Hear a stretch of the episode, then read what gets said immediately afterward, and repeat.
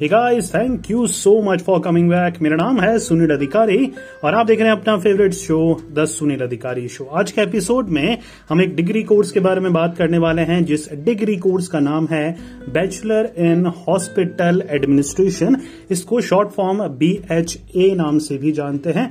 देखिए hospital administration ये basically उन बच्चों के लिए फ़ील्ड है जिनका भी टेन प्लस टू कंप्लीट हो गया है चाहे वो आर्ट से है साइंस से है या फिर कॉमर्स से है। हॉस्पिटल एडमिनिस्ट्रेशन देखिए एक बहुत ही इंटरेस्टिंग फ़ील्ड है।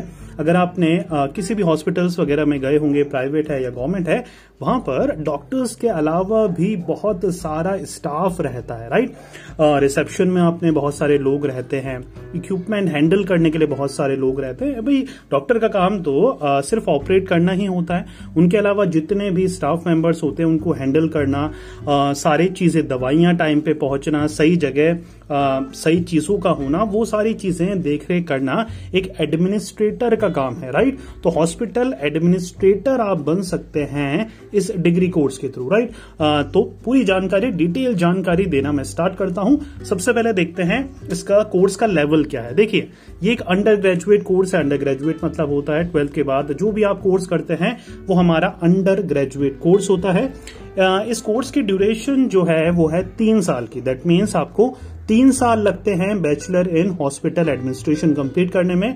और एलिजिबिलिटी की बात करें तो ये कोर्स आ, कोई भी बच्चा जिसने अपना टेन प्लस टू क्लियर करा है और मिनिमम 50 परसेंट पचास परसेंट अगर आपके पास मार्क्स हैं तो आप ये कोर्स कर सकते हैं। सिंपल हो रहा है। आगे बढ़ते हैं। देखिए फ़ीस की बात करते हैं। फ़ीस जो है इस कोर्स की वो सालाना होती है हर साल होती है।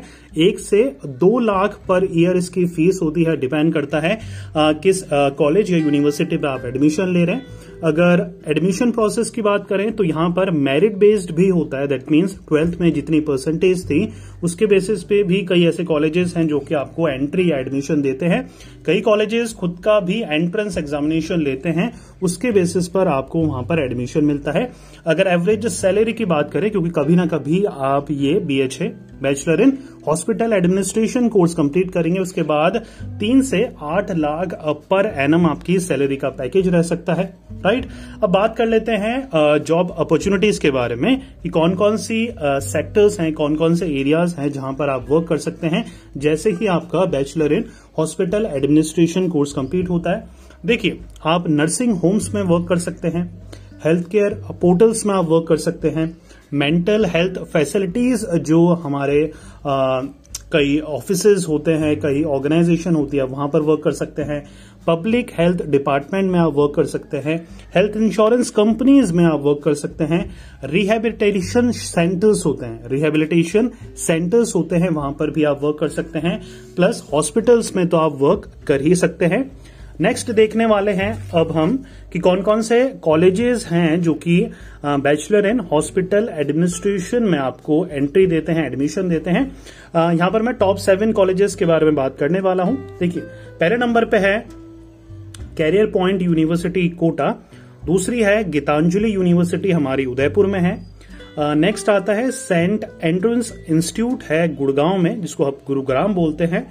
इंस्टीट्यूट ऑफ़ मैनेजमेंट स्टडीज़ है हमारा नोएडा में साई ग्रुप ऑफ़ इंस्टीट्यूशन है हमारा देहरादून में, और देवभूमि ग्रुप ऑफ़ इंस्टीट्यूशन हमारा उत्तर प्रदेश में है, और सेवेंथ वन है पद्मश्री ग्रुप ऑफ़ इंस्टीट्यूशन जो कि हमारा बेंगलोर में है, राइट? तो ये हमारे सेवन कॉलेजेस हैं जहाँ पर आप एडमिशन ले सकते हैं bachelor in hospital administration course को लेकर। तो उम्मीद कर रहा हूँ बेसिक बेसिक मैंने आपको सारी जानकारी यहाँ पर इस एपिसोड में आपको दे दी है। देखिए, ये कोर्स बेसिकली उन बच्चों के लिए है जिनको एडमिनिस्ट्रेशन लाइन में स्पेशली होटल सॉरी हॉस्पिटल से रिलेटेड लाइन में जिन बच्चों को भी इंटरेस्ट है डॉक्टर ना सही, आप मेडिकल लाइन से ही एलाइड सर्विसेज़ से जुड़कर भी पैरामेडिकल सर्विसेज़ से जुड़कर भी एज लोगों को सर्व कर सकते हैं, उनकी हेल्थ का ध्यान रख सकते हैं हेल्थ केयर फैसिलिटीज़ में उनकी हेल्प कर सकते हैं।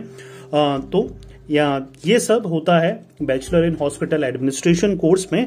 अगर आप चाहें तो इन कॉलेजेस में एडमिशन ले सकते हैं। इस सेक्टर में अपना जो कैरियर है वो आगे बढ़ा सकते हैं। अगर फ्यूचर स्कोप की बात करें फ्यूचर कैरियर की बात करें तो आप MBA master in business administration भी अपना हॉस्पिटल एडमिनिस्ट्रेशन से कर सकते हैं और आगे जाके इसी फ़ील्ड में ही वर्क कर सकते हैं। राइट उम्मीद कर रहा हूँ आज का एपिसोड यूजफुल रहा होगा।